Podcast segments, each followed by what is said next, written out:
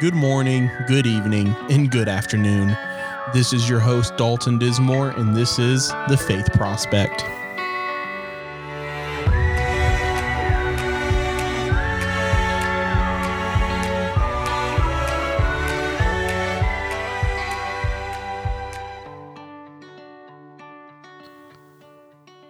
It is a great day in Texas. And you know, I hope it is a great day wherever you are. This past week, you know, it was frozen here in Texas, and God saw fit to open up a path for me to go to Florida. And you know what? I took it. So last week, I got to escape Snowmageddon, and I was in sunny Florida at a conference at Rashidi Collins Church. It was amazing. Kids Ministers Conference, the Lord moved and it was above 60 degrees. You know, there's those weeks, there's those there's times in, in your life where God just seems to be opening up stuff. You know, he seems to be opening up doors. He seems to be blessing your life just without cause. And you know, it's last week was one of those weeks for me. You know, I number one, I got to leave Texas when it go when it got frozen, which happens like once every 20 years. And so the fact that I was able to escape was a blessing in itself. And then so I get on the plane, they they upgraded me to first class. So now I'm in first class.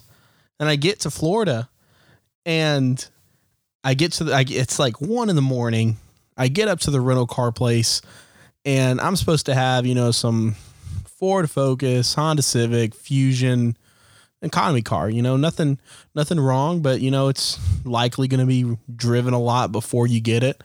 And so, you know, I'm just like, okay, cool, ready for it. And the lady looks at me and she's like, "Do you want a Mustang?" And I look back at her and I'm like, "Does it cost more?" She says, "Not tonight it doesn't." And man, I got a brand spanking new Mustang to drive around while I was in Florida. God was just blessing. And the, the whole week was wonderful. You know, I met new people, I got in contact with ministers, and more, the most importantly, God just spoke into my life at this kids ministers conference. Brother Kinsey actually preached on Friday night and he said something that I think is just so important. You know, he his message was lessons he's learned from uh, giant killers in his life, and one of these lessons came from T.W. Barnes.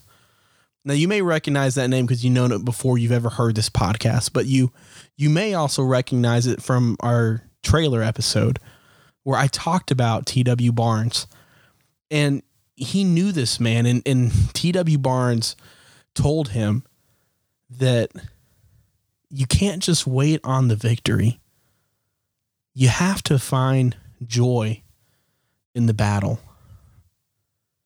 And that thought, that that idea, I was like, man, wow. Because you know, so often we're just we're just waiting on on God to come through, and we're not finding joy in the grind, joy in in in the everyday battle of life. And you know, I, I took it down. It was a good it was a good note, and it impacted me in the moment.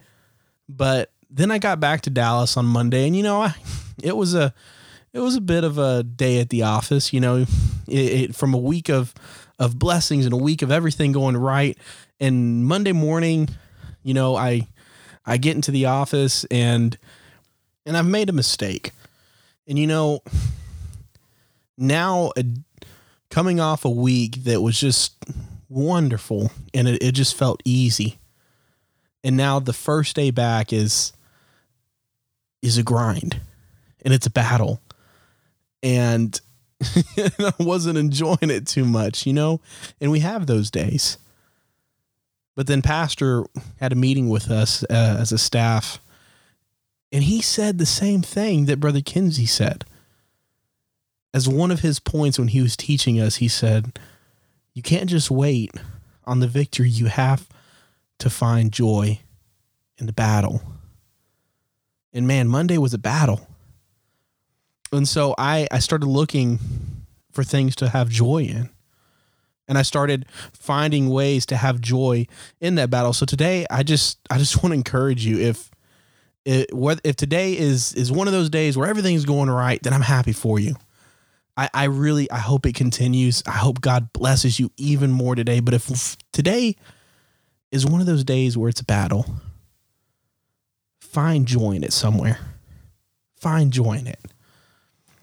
Now, today we have a wonderful guest. He uh, was also a former instructor of mine at Urshan. I met so many amazing people there, and he actually has a podcast of his own, and I and I'm, I talk about that here in the very beginning of this interview. But Brother Poitras is an amazing man, and he has a wealth of knowledge from the mission field, and and now he's an instructor not just at Urshan, but but at different places all over the world. So what he has to say, his life story, it's phenomenal. So without further ado, let's get into it. So today we have with us uh, brother brother Poitras, and uh, we, well, I went to Urshan and he taught me. So it was a great time in my life. Uh, just a wonderful, wonderful man of God. And in fact, I, I believe you have your own podcast, don't you? I do. The Poitras Ponderings podcast. Poitras Ponderings. And what do you do there? We pause, we ponder, we project, talk about all kinds of different topics, sometimes a devotional type of thing, sometimes interviews, sometimes based on books that I read, or we also involve other members of my family and other friends that we have. Awesome. Awesome. So if you are listening to this, go check out Poitras Ponderings when you're done listening to this because it's it's pretty good. Thank you it's pretty so good. much for the promo. And so now you I have to get it on recording. You said before this that you were I was your favorite student. Well, uh, we can talk about that later. You know, I have I don't that. have any favorite student. oh, so how how long have you been teaching at Urshan? I think I've been teaching at Urshan off and on since 2016, and then 28 years teaching in Bible colleges overseas uh, before that, which, by the way, is quite different between the two. What's the difference? Uh, I think that one of the major differences with teaching presently is that I'm dealing with a North American classroom, so there's that. Mm-hmm. Uh, those students in my classroom are usually millennials, so there's that, or Generation Z, which I'm sure that we have the same age groups around the world, but not the same type of thinking. Uh, I think also with the current teaching that I do as an adjunct faculty member, uh, there are a variety of programs that are going on. Most of the overseas Bible schools are pretty well, you know, they are ministerial training schools or pastoral yeah. training schools. Yeah. Okay. So I think that's the major difference. Okay. So usually we start out here and we, um, I ask, you know, I, I want to know how did you, how how did you get into church? Very good. I grew up in a denominational church. Okay. Uh, when I was 18, I went on to the University of New Brunswick in New Brunswick, Canada. I was in my second year of university there. I worked for a department store to go ahead and put myself through school. Uh, in the department store, there was a young lady that worked for me that I was interested in. I asked her out on a date. Mm. It hmm. was on a Saturday night. She told me that that wasn't going to be possible. Uh, that she was going to church, and I thought, well, I've been to church before. That's not any problem. I'd been to several different types of churches. I'd been to crusades before. I'd signed my name on the dotted line to accept the Lord as my personal Savior before that time. Uh, so I thought, yeah, I'll just go to church with her. Well, that Sunday night was a tremendous awakening for me uh-huh. in so many ways. One of the things I knew immediately that I wouldn't be dating that particular individual, uh, but came into the church probably about 41 years ago uh, in the month of September. Wow. And uh, yeah. Is that the night you got the Holy Ghost? I don't think that I received the Holy Ghost that night. Uh, I did respond to the altar call. Uh, did receive the Holy Ghost. Probably was baptized within the first couple of weeks of being in the church and received the Holy Ghost after that. Wow. And so, how old were you at this point? I was 19. Wow. And uh, so you're 19. You j- just came into this. You know, you've been to church, but different experience. What do you do next? Well, I think the immediate thing that I remember dealing with, first of all, was my family. So I had no understanding of the Pentecostal movement, apostolic movement, the United Pentecostal Church. They had more of an understanding than I did. So the first thing I remember happening was that they said that they really didn't uh, want an apostolic, they didn't want a holy roller in their home. Wow. Uh, so I stayed at school, didn't call home, didn't go home, didn't write home. Uh, one day my mother called and said, "Why haven't you been home?" And she and I said, "Well, you said you didn't want a holy roller in your home. This is not a phase, a fad that I'm going through. I'm in this for the long haul, and I'm not changing." She said, "Well, you can come home, but don't bring any of the rest of them here." Uh, so that's the first thing I remember dealing with. Uh, the second thing would be that I lived in the city where there was a United Pentecostal Bible College in my city. And in those days, there was a lot of pressure to go ahead and go to the Bible school. Uh, rather than go to a secular school, a lot of young people went into secular education and they'd move to the city where the school was at and um, they'd lose out with God. So there was this concern uh, to go ahead and continue my education at the Bible school. Uh, I went ahead and finished university. I'm glad that I did, and then also went on to Bible school after that. Okay. So, was your relationship with your family did it did it get better or stay the same, get worse throughout this time? I think it got better Okay. as far as their acceptance Yeah. of me uh, being a Pentecostal or being an apostolic. I think it got better, although I think that they would have been okay with me being just about anything else but a Pentecostal. Yeah. Yeah. Did they ever come to church? They would come when I would be in town. Uh, they went through uh, some growth steps. First of all, they didn't want to have anything to do with the church. Uh, then they would say, "Well, I go to that church, but there are too many hypocrites there." And uh, then, they, like, if I went to any church, I'd go to that church, and that's about as far as it went. Gotcha. So, where'd you get your start in ministry? That is a very good question. I got my start in ministry through working with children's ministry in the local church Really? and also working with Bible quizzing. Uh, I was in the church for about three or three and a half years when I went on the AIM program, which which is a short-term missions program. Uh, so that happened relatively quickly. But yeah, working with children, um, some of the some of the people that you may know of today, like if you know of uh, Sister Gaddy, Yeah. uh, she was one of the children in our local church that received the Holy Ghost as part of our children's ministry. Uh, Brad Thompson, the missionary to Guatemala.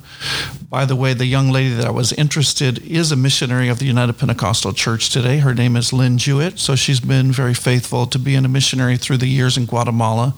Uh, also responsible for Home International in Guatemala there. And this was the one that you went to church for? Yes. the Spirit was drawing me, Brother Dalton, drawing me It was just using her. It was into that using her. life tabernacle, using her. Yeah. Oh man. So uh I I mean, you know, as you know, I'm in children's ministry and I'm a quiz coach. So Good. that's that's cool that uh, this is my, you know, my after Bible college, my first job is in, in ministry and it's the same. So that's that's kind of cool. I didn't know that. Well, I would throw in here that when you look at the the nations around the world Yeah. and the development of the church worldwide, I think that if you can minister in a Sunday school classroom, you can minister in just about any nation of the world. So it's a really good place to start. Not to mention that children would be the largest unreached people group around the world as well. You know, I I have become believers of both of those. I heard, I used to hear, you know, growing up in church and, um, you know, obviously with ministerial aspirations, people talk about being, if you can minister to kids, you can minister to, to pretty much everyone. And I was like, oh, you know, that's cool and everything. Now being in, being in it, I realize how true that statement is. And I also realize how overlooked children's ministry is. I like to think that the true test of intelligence isn't how that you can take something that is simple and make it complex, but the true test of intelligence would be taking something that is complex and making it as simple as possible. Yeah. Even the Apostle Paul said, because we have such great hope, we can use plainness of speech, and uh, you can really develop that vernacular or language dealing with children. Yeah, yeah. I I don't know um, if you've ever looked into him much. I'm sure you have, but uh, this past year, as I've been in ministry, kids ministry, I've really started looking at Mister Rogers. Mm-hmm. And what people always said about him Right. was that he he showed every child the respect he would show an adult, but he showed every he, he when he talked to adults, he always talked to them with the simplicity he would talk to a child, and that's just how he was. He learned from kids how to just talk simply. But Well, even as a writer, uh, if you do studies on writing, uh, Reader's Digest is probably written for about a 12 year old as far as reading comprehension is concerned. Uh, Microsoft Word, other programs can actually check to, to see what type of read, readability level that you're at. And uh, through the years, even as writing, I tried to go ahead and make sure that I'm at that particular level because it really does fit and I heard, although I haven't fully documented or researched, but I heard that just about every major revival in the history of the church started with young people, started with children, Wow. or there were elements of involvement of children Yeah. in those revivals. man. Mm. So, kind of backtracking a little bit. You know, you you coming to church. You coming to church for for a girl. Mm-hmm. You know, you that's what that's why you came to church. You don't end up dating her. Who did you end up dating? Well, Let me uh, clar- let me clarify because that could be a broad question. Who did you end up marrying? Okay, I ended up marrying Sister Linda Ravel Poitras, so she was on the AIM program as well. Mm-hmm. Uh, she came from Southern Alabama. I came from or come from New Brunswick, Canada. Uh, so we met on the mission field. Wow. Uh, she, by the way, is also involved in children's ministry globally. And That's she cool. was involved regionally, also involved in our local church here at New Life with our Sunday school program. Yeah. Yeah. So how did that happen? Meeting her, Yeah. Well, uh, she always does such a better job at this whole love story than I think that I do. but I was always interested in Africa, went to Nigeria on the AIM program. She was the first short term missionary that we had within the United Pentecostal Church, one of the first two that we had. Uh, so I came along somewhere after that, started corresponding with her. Of course, the missionaries were trying to encourage me to correspond with her. started corresponding with her, met her on the field, uh, developed a friendship there because within our programs we don't do dating on Yeah. the mission on the mission field. Uh, and yeah, started there. Took her back to the state of Alabama, married her there. she took me back to the mission field three weeks later, and we stayed 26 or 27 years after that. Both of the children that we have, our girls were uh, born in Alabama, taken back to Africa with, like, probably after six weeks after they were born. Wow. So where at in Africa were y'all where y'all at? First in Nigeria and then in Ghana, which both of those countries are in West Africa, and then kind of branched out from there uh, because of the what we call Africa Aflame, which became Vision for Africa Ministries, uh, which deals with the different, let's call them the parachurch ministries uh, in the Africa region. Also developed uh, extensively the Bible school program there, which Yeah. eventually grew to what is now called the Global Association of Theological Studies. okay. So we have about 550 uh, 550 something Bible schools overseas, Wow. which I'm presently responsible for in some way. Okay. Okay. So, uh, how did you get called to Africa, or how did you? Where, how, I know I know how you ended up there, but how do you know that? How did you know that that was the right move? That is a good question because I think with the call, it was uh, something that I experienced that never gave up. Uh, every time I go to the altar, I would, you know, re experience that. Uh, I knew that the Lord was calling me. And I think that the short term missions programs allow you to go ahead and receive God's call and then try the Spirit to see whether it's really of God. So uh, the Lord speaks to you. You go ahead and make that step, that next right step to do what you think He's calling you to do. To do. Uh, and then history kind of proves itself from there. Yeah. So, what did y'all do in Africa?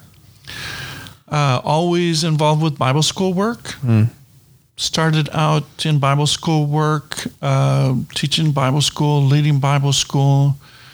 Uh, was youth president at one point, and you know all those other positions that come along. Youth president, vice presidents of countries, superintendent of countries, uh, things like that. The the steady thing has always been Africa, and also involvement with Bible colleges.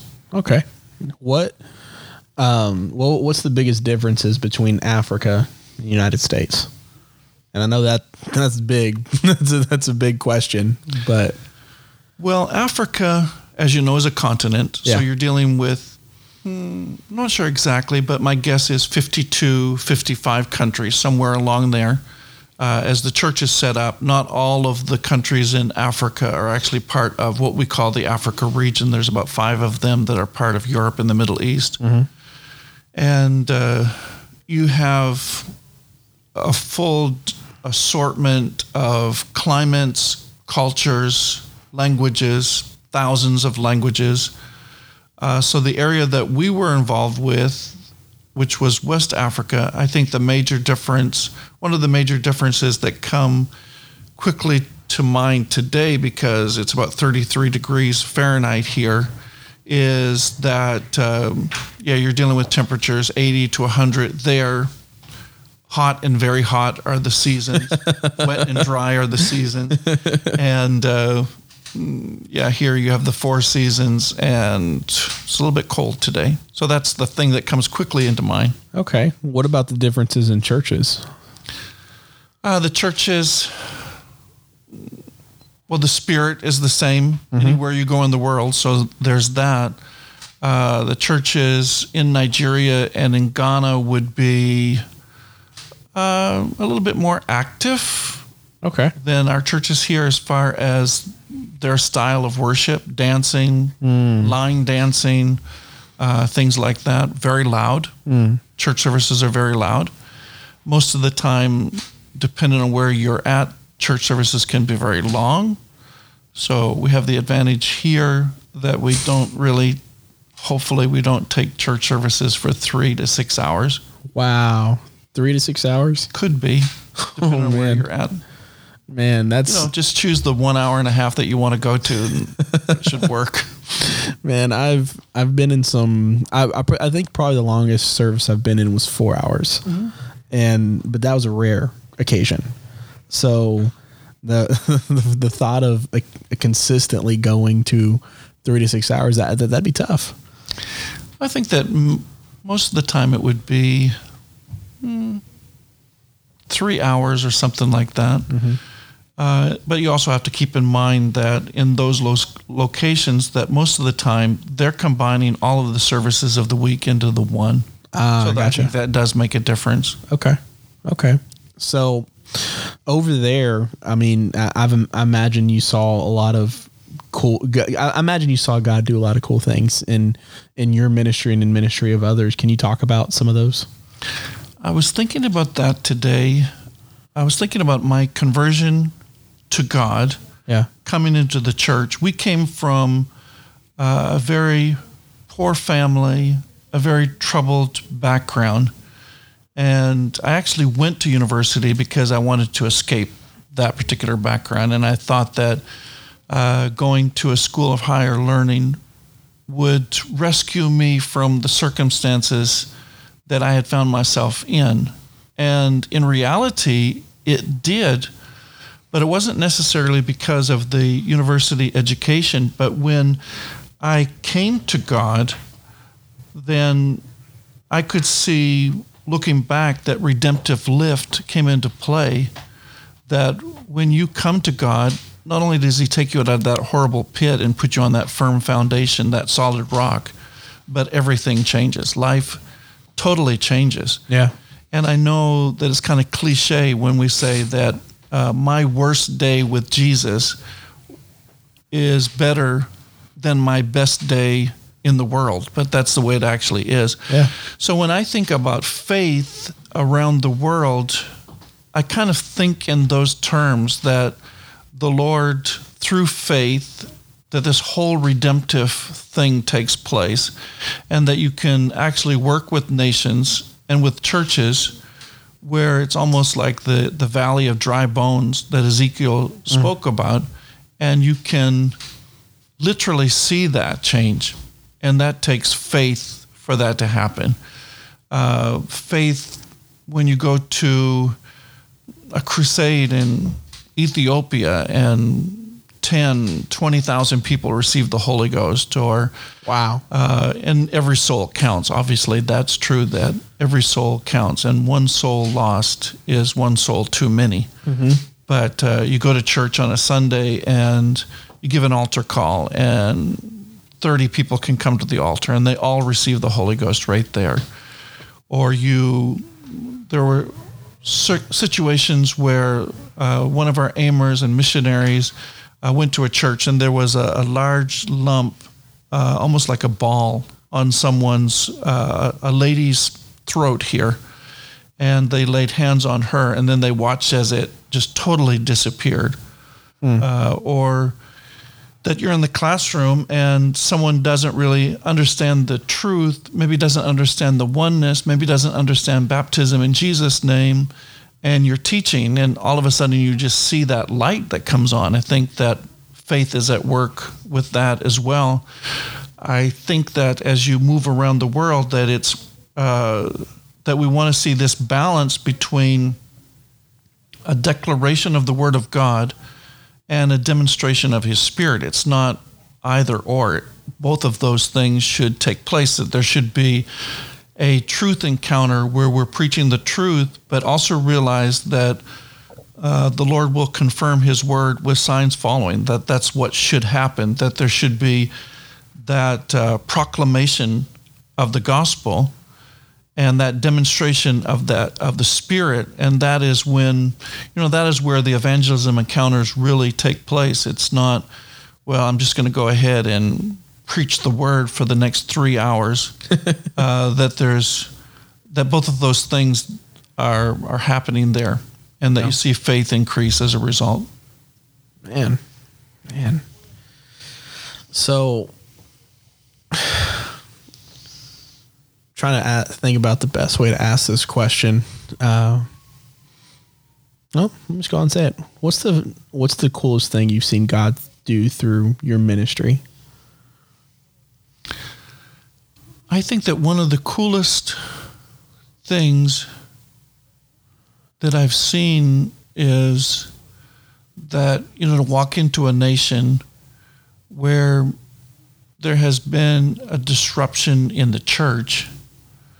And uh, I remember dealing with the Ghanaian church that uh, someone described it. It was almost like a tree that was two thirds grown and it was tilted over uh, because they had moved away from some of the, you know, the evangelistic fervor or some of the things that they had once done and believed in. Yeah. And then just to kind of see that straighten up mm. or, yeah, to go ahead and see the change in someone's life. And again, the whole thing about redemptive lift that uh, God doesn't leave you where you were at. He lifts you up. He straightens things up he makes a big uh, a big change, or uh, maybe like we had a program called Portable Bible Schools International, and we had maybe a thousand, fifteen hundred students across the country that I was in, and we would. It was a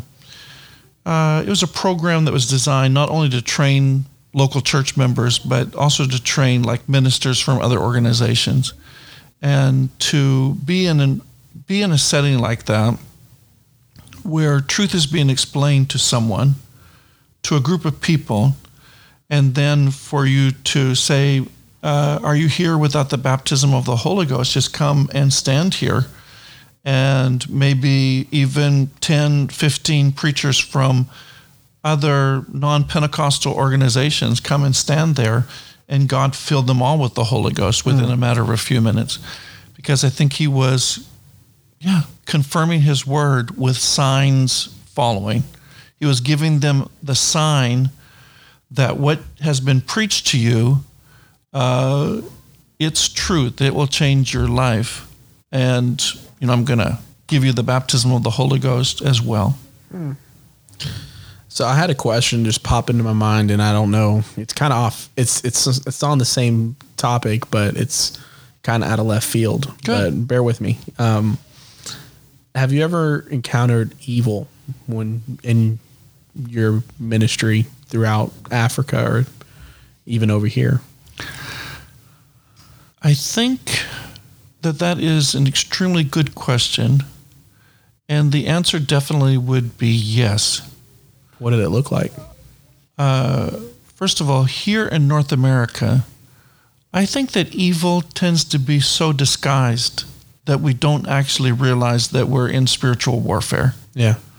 And that for you and me as ministers of the gospel, as saints of God, as apostolics, we are in a constant spiritual battle. And for some reason, it seems like that we underplay that when it comes to the North American church. Yeah. Uh, and that the scriptures, you know, it's not, well, you're going to have a spiritual battle on the 15th of February. Now let's make it the 14th of February since that's Valentine's Day. That's going to be a spiritual battle for you. No, every day there are elements of spiritual battle that are taking place. And uh, on the mission field, the you know the elements of spiritual battle could come into play with blatant demon possession manifesting in a crusade service. So there's that, uh, or yeah, I, re- I remember. Let me just give you a story of something that took place. There was a young lady that came to the Bible school in Nigeria, and uh, her name was Grace. And one day I was in my office and I heard all of this racket going on. So I rushed down to the classroom where the noise was coming from. And there's a group of students, and they were gathered around Grace, and uh, she was manifesting uh, demon possession, elements yeah. of demon possession. And they were trying to hold her down, you know, cast out the devil. and it was a very good learning experience for me because the senior missionary that I was working with also came into the room and uh, he said to them, let her go. Yeah. And they were shocked, like, you want us to let her go? You know, she's demon possessed. He said, let her go uh, we don't wrestle against flesh and blood. We're not fighting against flesh and blood, but we're coming against principalities and powers. And he said to her, What is your name? And the young lady responded, uh, My name is Grace. He said, Grace, I want you to get up and I want you to sit in the chair right here because I want to talk to you. And uh, she got up, she sat in the chair. She had a head covering on. I can still kind of picture it. She kind of covered her head. And the missionary started speaking to her and said grace. Uh, talked about demon possession. She confessed to some certain things, some activities that she was involved with. And he said, Grace, what we're going to do is we're going to go ahead and pray. Hmm. We're going to repent. We're going to ask God to forgive us of these things.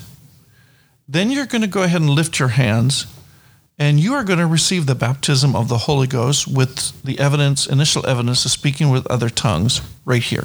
Wow. So they started, the two of them prayed together. Grace was praying. all of a sudden he said, Grace, I want you to lift up your hands. She lifted up her hands and she received the baptism of the Holy Ghost right there. That's amazing. Uh, she went on to be uh, the wife of a vet, a veterinarian in one of the cities there. Mm, So it's an example to me of mm, evil, spiritual warfare. Obviously, there are territorial spirits that you deal with that you can identify in particular countries that you're in.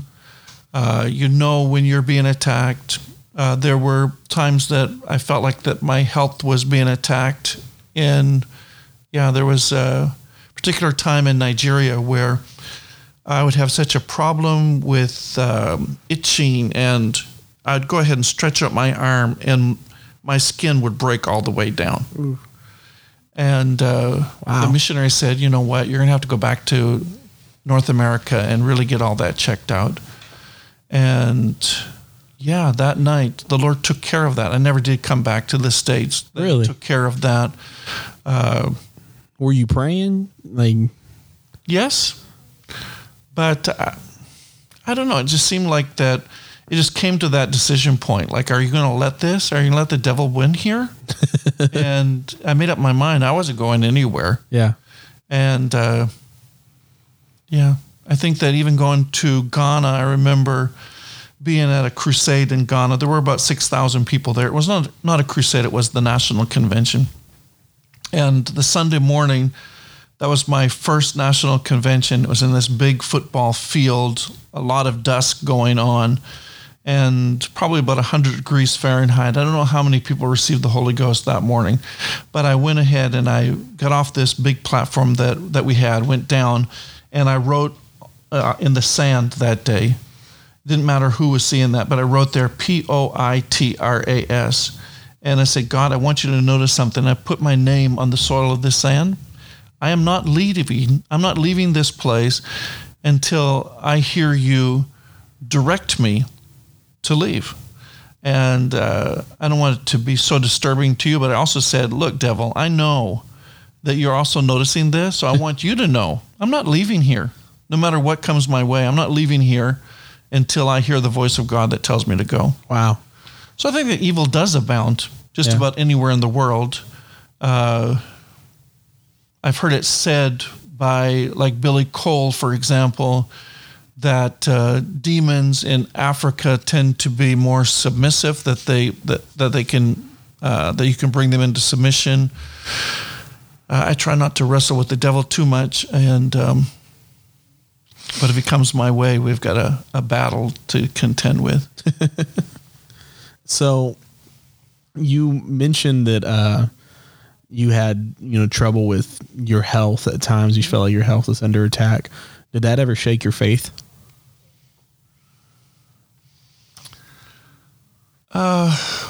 Wow. I'm sure that it did.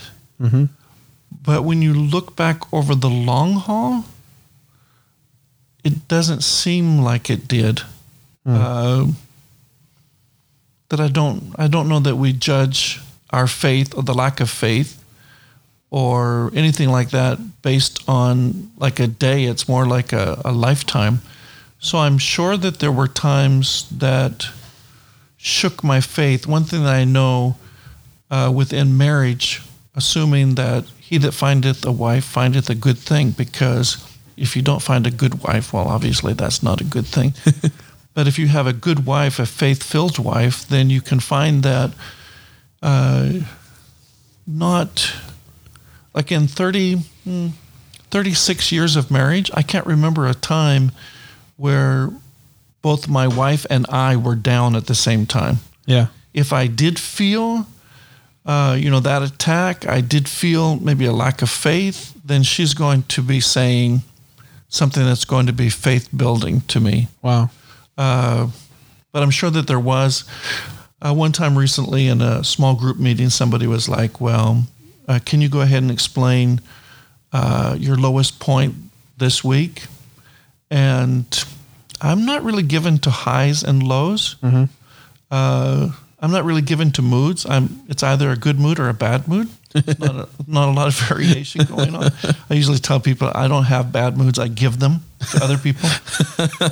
Uh, but yeah, I think that there would have to be. But as I was talking to Brother Colby Cole just a few minutes ago about apostolic habits, you know, one of the apostolic habits would be how you go ahead and deal with your prayer life. And if you have an effective prayer life, which I hope that all of us do, but if we give ourselves, according to the scripture, to prayer and fasting, then one of the direct results of that would be increased faith.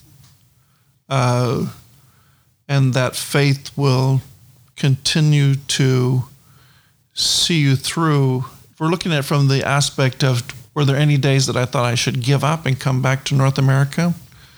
Uh, yeah, quite a few of those days, but mm-hmm. stuck it out. Wow. So I don't know if that answers your question or not. It sort of does. Um, when how'd you stick it out? Let me ask that. I mean, and it's probably a simple answer. It's probably, uh, mm-hmm. but what what can you tell people right now that maybe not they're maybe not on the mission field, but you know they they're wondering how they're going to stick it out. Well, number one, if I had to do it all over again, I would have liked to have known long ago that the will of God is as easy as finding and doing the next right step. So, mm. what's the next right step for you?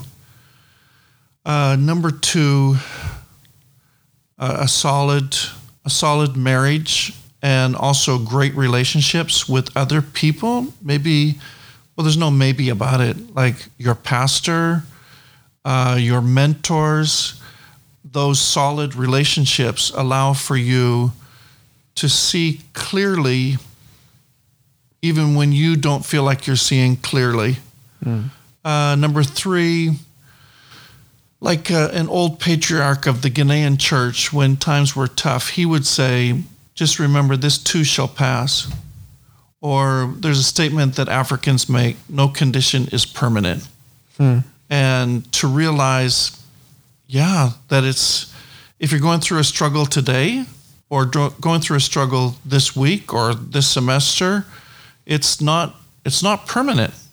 And that uh, God will carry you through and through prayer and reading the Bible and uh, listening to the Word of God, listening to others, uh, you should be able to go ahead and make it. And then also understand life itself that uh, even with missionaries, sometimes missionaries stay too long. Sometimes missionaries don't stay long enough. Sometimes pastors stay too long. Sometimes they don't stay long enough. And having that discernment uh, to know the difference or know uh, what should be happening and to realize that life itself is full of struggles uh, and the scripture is kind of replete with those type of examples and to realize uh, that as you serve god there is i mean it's not a doctrine that we go ahead and throw in as the articles of faith of our, our church movement but suffering happens. Yeah it happened to the early apostles, it happened to the early preachers, and we shouldn't be surprised when uh, we're called upon uh, to suffer for the cause of the gospel.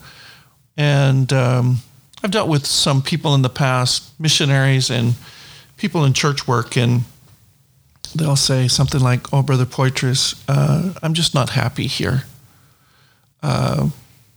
I think that if this is God's will, you know, Jesus will want me to be happy. Well, you know, where where are the scriptures on that? Mm-hmm. Because he didn't promise us that that we'd always be happy. Yeah. So hopefully that answers the question a little bit. It does. I think it does. Um, now, and uh, there's 20 years in Africa. There's there's so much you could talk about, but what's what's probably the most important thing to you that you want to share with people? About my experience in Africa? Hmm.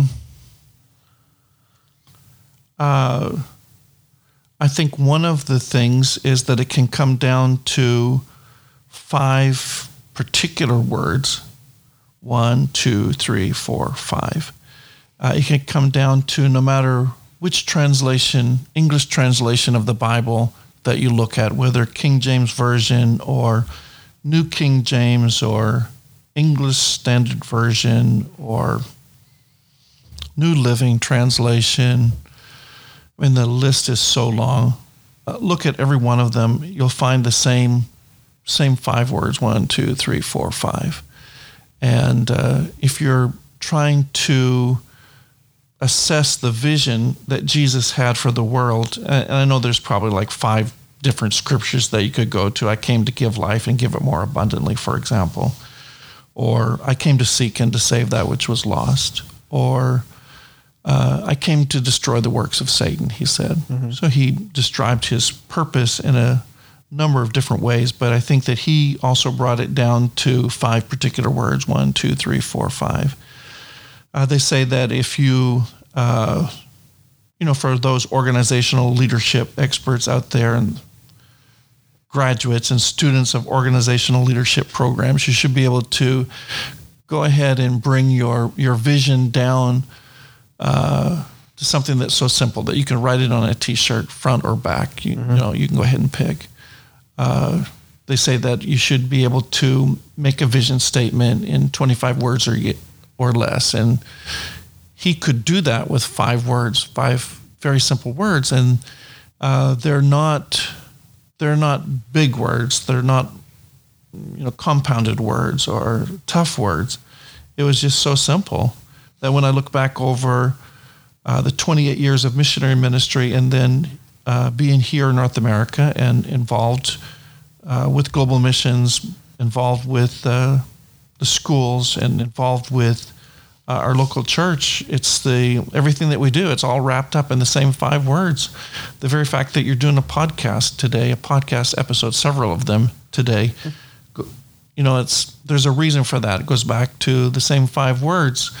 As I went through this facility and school and the preschool, they're all being let out. The time that I was here, you know, they're doing that because of five words. When we go to church on Sunday, it's going to be because of five words uh, when we teach a Bible school, it's going to be because of five words. When we go ahead and clean the toilets in the men's bathroom, it's going to be because of the same five words I will build my church.